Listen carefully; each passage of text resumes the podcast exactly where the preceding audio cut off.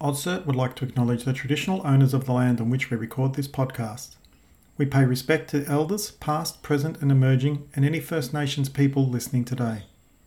We also want to acknowledge that these lands have always been places of learning and sharing of information, and that is the essence of this podcast.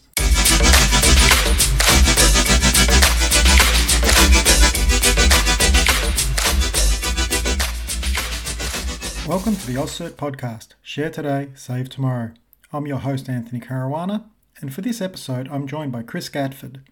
Chris is a well known cybersecurity specialist who's worked with clients all over the world delivering security assessments, attack and penetration testing, as well as leading extreme ethical hacking courses for cybersecurity professionals. We'll then get an update from my co host Beck and AusCert's Mike Holm about how they've helped members recently following revelations of an Apache vulnerability. They'll also talk about what they're seeing in the local cybersecurity scene and have a look at events and training that AusCert will be offering in the coming weeks. We look forward to bringing you the best of the Australian cybersecurity industry with fascinating insights, great stories from the field, and lessons you can take back to your workplace to better protect your organisation's critical assets. Hi, Chris. Thanks for being with us today on the show. Can you just tell us a little bit about yourself, Hacktiv.io, and how you got into cyber? Yeah, thanks, Anthony. Great to be here. So, well, I I've been in this for 20 years now, and I have to say, uh, you know, when I look back on how I got into it, I was one of those kids that would, you know, take his toys apart, put them to back together, and you know, have bits left over and repurpose them, often to torment my sister. And you know, that kind of thinking needed an outlet. Later on, when I discovered IT, I, I, I, sort of, you know, I got into that part. And then when I, in the late 90s, mid to late 90s, I started sort of getting involved in a couple of the security tools that were coming out. And one of my favorite ones was called WinNuke back in the day. Do you remember that one? I've heard it, yeah. So you could, you could run this tool in the 90s and you could like just blue screen any Windows device. It was awesome. And, uh, and that really got me into thinking. And so that creative outlet of the out of the box thinking and repurposing stuff, that's kind of how I guess I found myself in IT security. And I actually read a book. It was one of the first books. It was called Corporate Espionage by Ira Winkler, who did this kind of work for the NSA. I thought it was so cool. And then eventually, I found a path and, and, and saw an opportunity to get into security testing, and that was uh, in the early 2000s. You do red teaming, you do pen testing, you've had mm. a background in doing all these kinds of things. You know, what are some of the good stories you've seen out in the field? What are some of the things you've discovered in red teaming or in pen testing you, you you slap yourself on the head and go, "How did they do that?" Ah. Yeah, I mean, uh, there's been a lot of interesting, especially in the red teaming and social engineering portions of testing over the years. We've seen everything from, you know, just blatantly bad security controls. There was one time, guard was, you know, was tasked with telling everybody who used this new this pin code on a door, which was public facing this door, but slightly obscured, and it was critical infrastructure. And he was tasked with communicating the new pin code to the users of this door. So he printed it out and stuck it on the door with tape.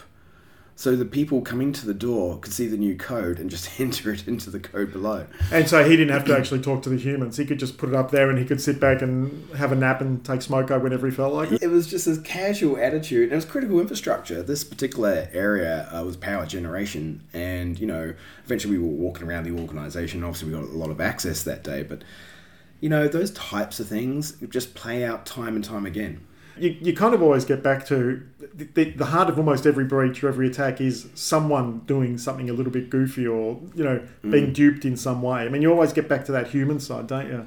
You do, and if you if you think about security vulnerabilities, obviously there's a technical component, but often they can always be brought back to a human element.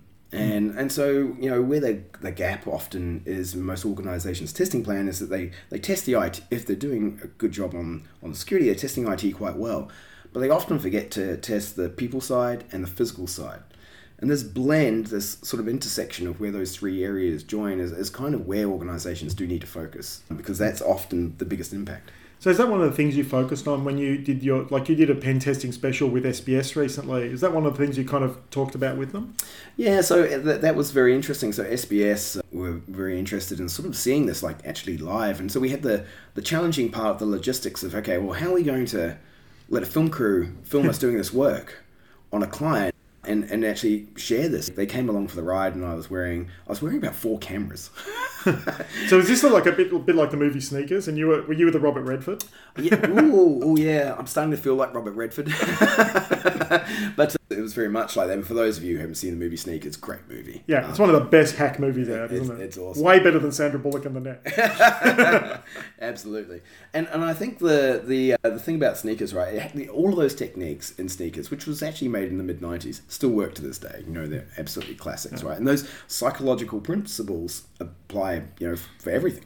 Um, so with the SBS stuff, uh, that was fun. So we, you know, we we in that particular instance, we came into the organisation. We were there to assist with their IT security.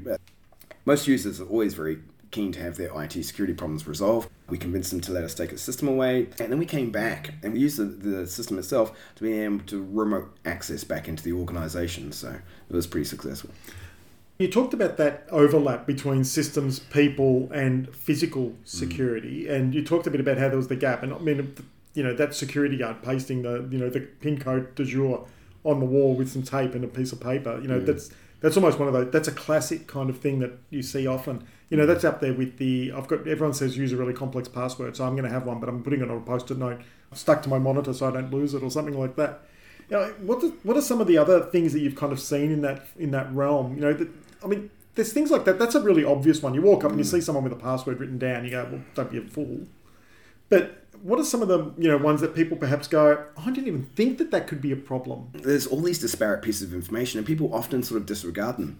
One of the funnier ones that we like to do that has a massive impact is when we're you know inside the organization, we will take the shredding bin outside of the executive's office because it has the most sensitive information. And there was this one time we were, we were doing the exercise and I, I got the shredding bin and I, I was interstate and I wheeled it outside.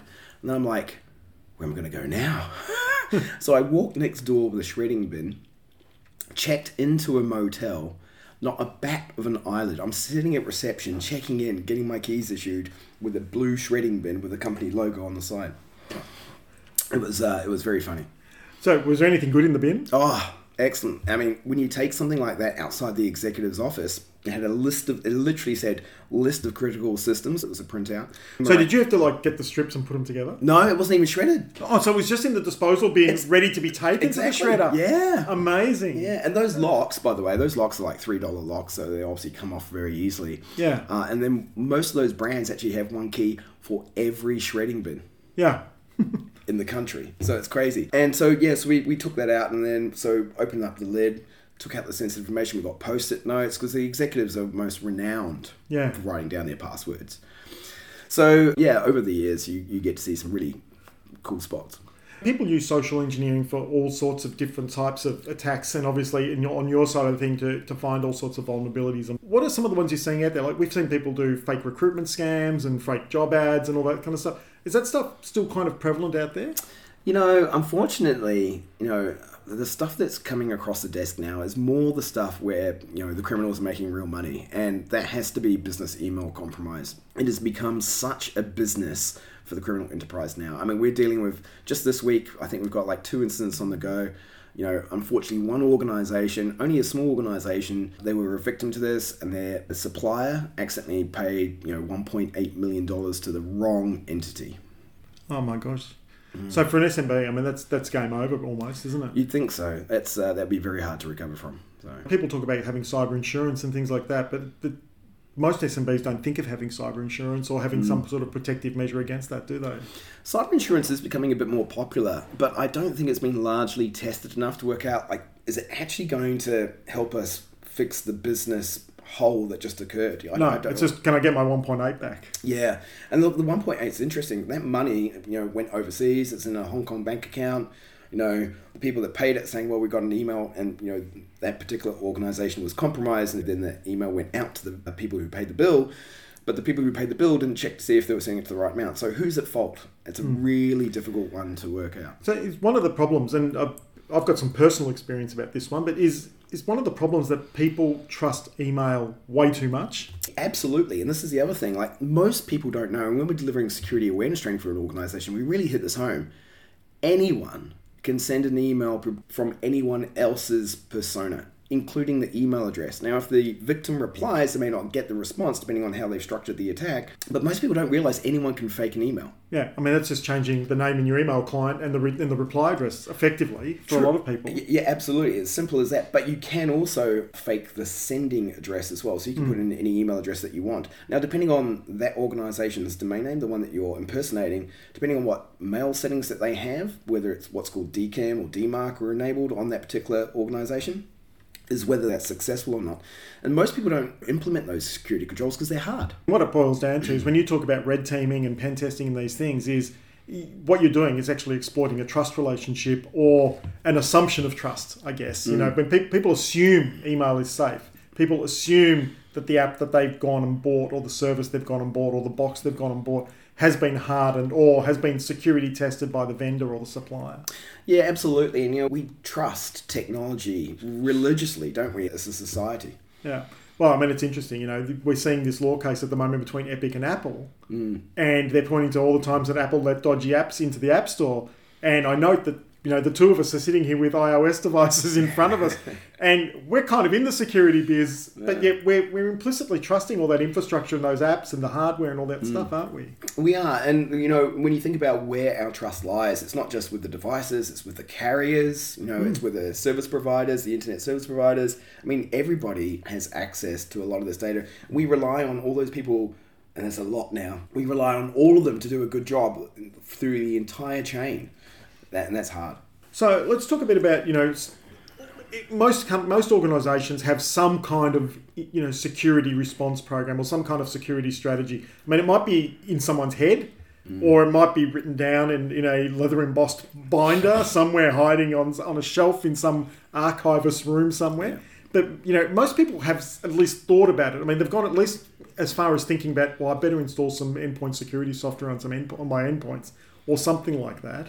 Now, where where do you kind of see the nature of those kinds of plans and strategies? Have they evolved alongside what's going on in the threat world? Two things. If an organization has one, you know, they, they took a template, they might have done a bit of work on it. APRA changed regulations recently for financial institutions, and so there's a bit more rigor in the financial space. But to be honest, most organizations still don't really have a decent one. I mean, I the the amount of the amount of organisations that come to us who don't have a plan is, is pretty extensive. So when you do that and you come in and you and you do a red teaming exercise on them, or you do you know some sort of pen test or some other kind of in, incursion based test of how robust their policies and systems are. Mm.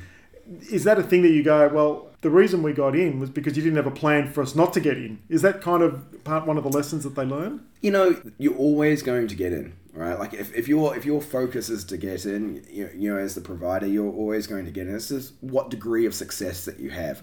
Mm. most organisations' ability to detect attacks is still quite poor in Australia. You know, most organisations don't don't have a SIEM, for example, so they don't even know often that they've had an incident. And then one of one of the fav- my favourite exercises actually is to do you know an incident response walkthrough eh, with all the execs HR comms people, the lawyer, the corporate lawyer, and going through these common scenarios and actually seeing do you have these things in place? Do you know what to do? Are you, you know, mm-hmm. one of the scenarios I always like doing, and you appreciate this, is like, okay, let's just hit the Sydney Morning Herald. What do you do?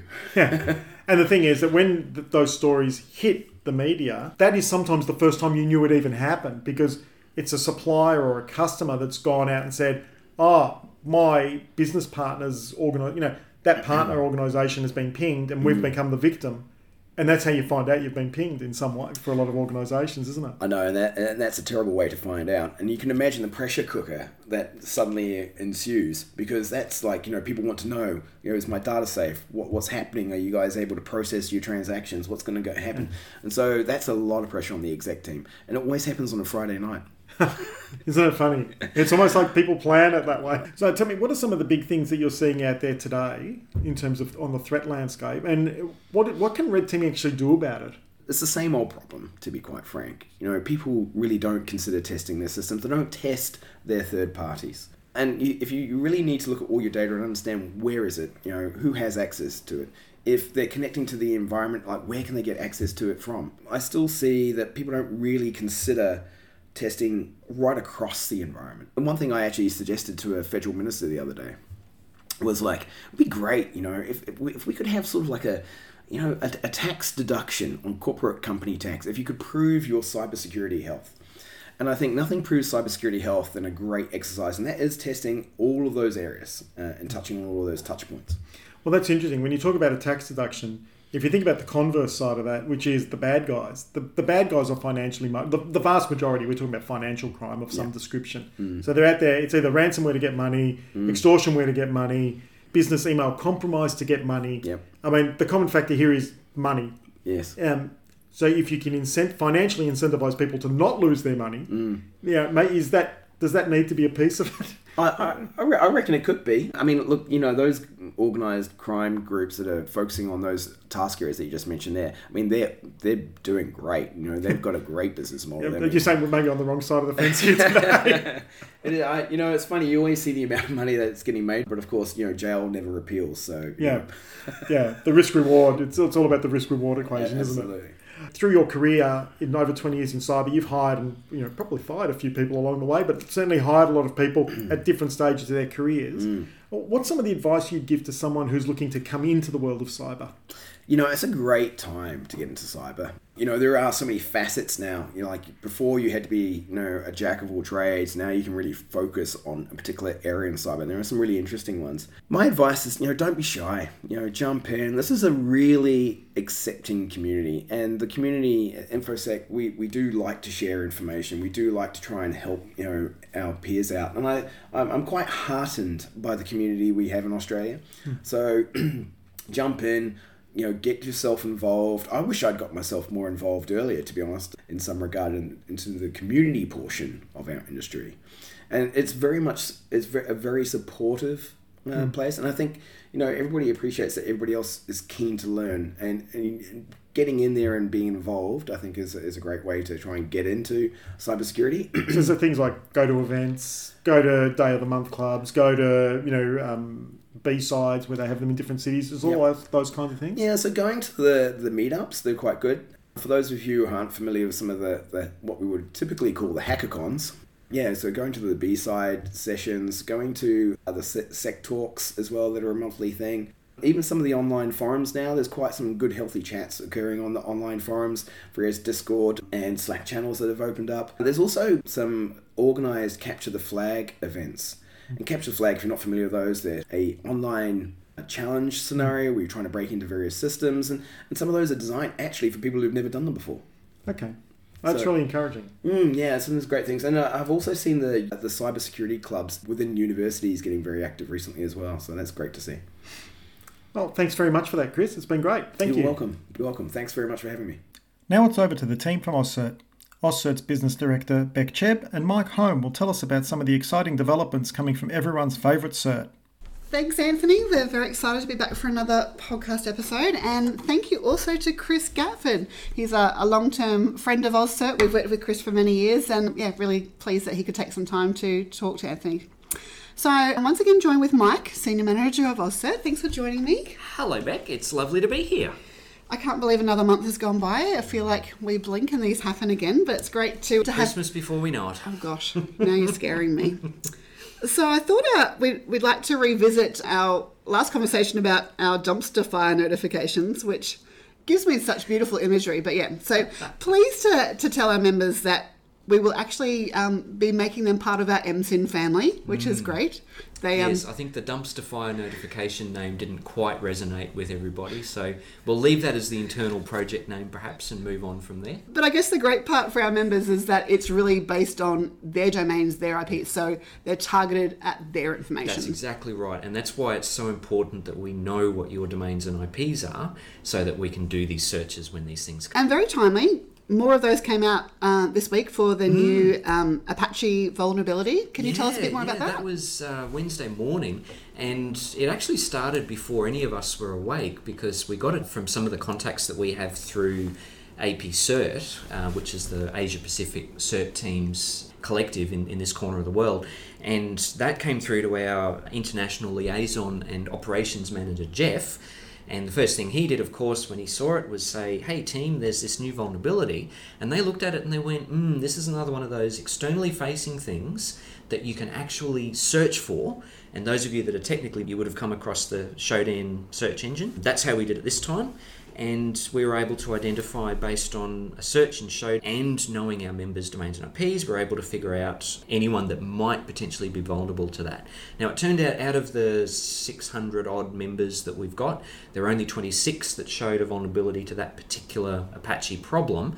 It doesn't necessarily mean there weren't more, but you know that's the nature of IT. But at least those 26 members got a notice around about I think it was about quarter to 10 on um, standard time. Unfortunately, Queensland's not on daylight time. That's another rant I'll have with you another time. So yeah, those went out around about then. Fantastic. So what I'd really love to add there, and I think uh, one of the things that we don't really um, shout loud enough is the benefit of of your membership is that that bulletin came out first thing in the morning. Yes we followed through with those members. You know, it happened within a few hours of being notified about that vulnerability. And I'm still seeing, you know, we're, we're two days down the track, and I'm still seeing people alert. This yep. is new, and I'm like, yeah, we, that's old. That's yeah, old news we to us. So you know, rest assured that that's one of our, our actual advantages. It also is yeah. is that timeliness. It's yeah. like it's it's new, it's fresh. Here, get it out that's to the right. members as quick as possible. Comes down to a passionate team of analysts, I reckon. Plus those contacts we've got to tip us off if we don't see it ourselves. Awesome. Okay, the next thing that I'm excited, and I'm, this is something that I've been working on in the background mm. and with you, Mike, is uh, a new area of data governance advisory and training. So, can you tell us a bit about why we're going down this avenue? Yeah, this is this is one of those things where everyone always says people process technology, but we jump straight to the technology thing sometimes. We've actually taken a step back based on a few conversations we've had with our members, and we're looking at the people process angle here if you don't know your assets, so, I mean, anyone that's done any cybersecurity training, you know that know your assets is going to be one of the first things that you, you get told. So, if you don't actually know what data you've got, what you're trying to protect, how are you going to do it? So, really, you need to have a structure around that. Now, some small businesses, you may not have too much of a data storage problem or opportunity. We don't like to call them problems. but look, most of us do. Most of us have a lot of data. There's a lot of compliance regulations around it these days. And unless you've got a structure around that, following some kind of industry best practice, then you, know, you can run into trouble. One of the examples of that, I'll just, you know, open the kimono a little bit and talk about some of the things that we've done here. An example is, well, coming back to those MSINs, Beck, we were talking about before, we've obviously got a treasure trove of data there. And you know, do you keep that forever? Do you keep it for a month? I mean, it's a snapshot in time of vulnerabilities or, or, indicators of compromise. So you have to have some kind of structure around that. So, you know, ages ago we went down that path and we we did that. We actually did some data governance work. So we've realized that our members are also facing these problems as well. And they've talked to you about this, they've talked to me about this. What I was really thrilled to see though is you've jumped on the bandwagon and we now have, wait for it, we have tabletops. We do, yeah. So uh, sorry, uh, data governance. What am I talking about? yeah, we're doing too many new things. Obviously, we've got Mike confused. But it's great. So look, the, a really important part that I'd like to dwell on there is that we will be doing another survey in the newsletter, which will go out next week to our members. So help us shape that service. What do you need? Mm. What would you expect out of it? But the great part is, you know, we've got our wonderful not-for-profit consulting rates that we like to pass on to our friends. So, you know, we we really are excited to be able to help people make that connection between data governance and cybersecurity. Totally. And, and really tackle it as an overall issue and not mm. just be focused on that technology layer yeah. all the time. And I know in a lot of companies, data governance will not necessarily sit under cybersecurity. So this is potentially an opportunity for you to go out and talk to your colleagues and say, hey, AusCert's thinking of doing this, again, not for profit, all that sort of stuff, so it'll be reasonably priced. And maybe just sort of find out from your colleagues what they want in that space. If it's not under the cybersecurity function in your organisation, we'd love to hear. Great. And I guess just touching quickly on the, your confusion with the tabletops idea, that is something that we are working on too. So that was our last survey that we put out in the last newsletter to members. And excited, we've got people running forth with that. So, you know, mm. a pilot is about to happen. That and but the the survey feedback is really important to us. Yes. That's how we can shape that. That's how we can really make sure that we're hitting the right areas and and delivering what your expectations are. So That's help right. us shape the AusCert services because they're yours. yeah, and those surveys we want to make them as quick and simple. Nothing, uh, nobody likes a survey that's long and difficult. So they're, they're usually just a handful of questions, and you know we really appreciate hearing what you think. So please, uh, when that one goes out, answer the questions, and we'd be love to hear from you. Fantastic. So one last topic, I just we really wanted to touch quickly. You know, our training we're really missing face-to-face training, I have to say. Oh, but yeah. look, Zoom is Zoom is still Zoom delivering. thing. Personally, at AusCert, we we don't want to kill you with the Zoom sessions, so our one-day tra- training sessions are split into two half days. In the mornings when you're fresh and you've just had that first coffee. So there are dates available for October and November for both cybersecurity risk management and introduction to cybersecurity for IT professionals. So hit us up at training at if you want to know more about that, and we can help you out. But I think that's that's a good wrap up for the last month, and as we're gearing into the the, the last quarter of the year. Thanks for joining me today, Mi- Mike. It's a pleasure. Let's see what next month brings. awesome. Thanks, everyone. Thanks for listening to this episode of Share Today, Save Tomorrow, the AusCert podcast. Special thanks to our guest Chris and to the team at AusCert. We'll be back next month with new guests and a look into the Australian cybersecurity scene. If you want to know more about AusCert, be sure to visit auscert.org.au.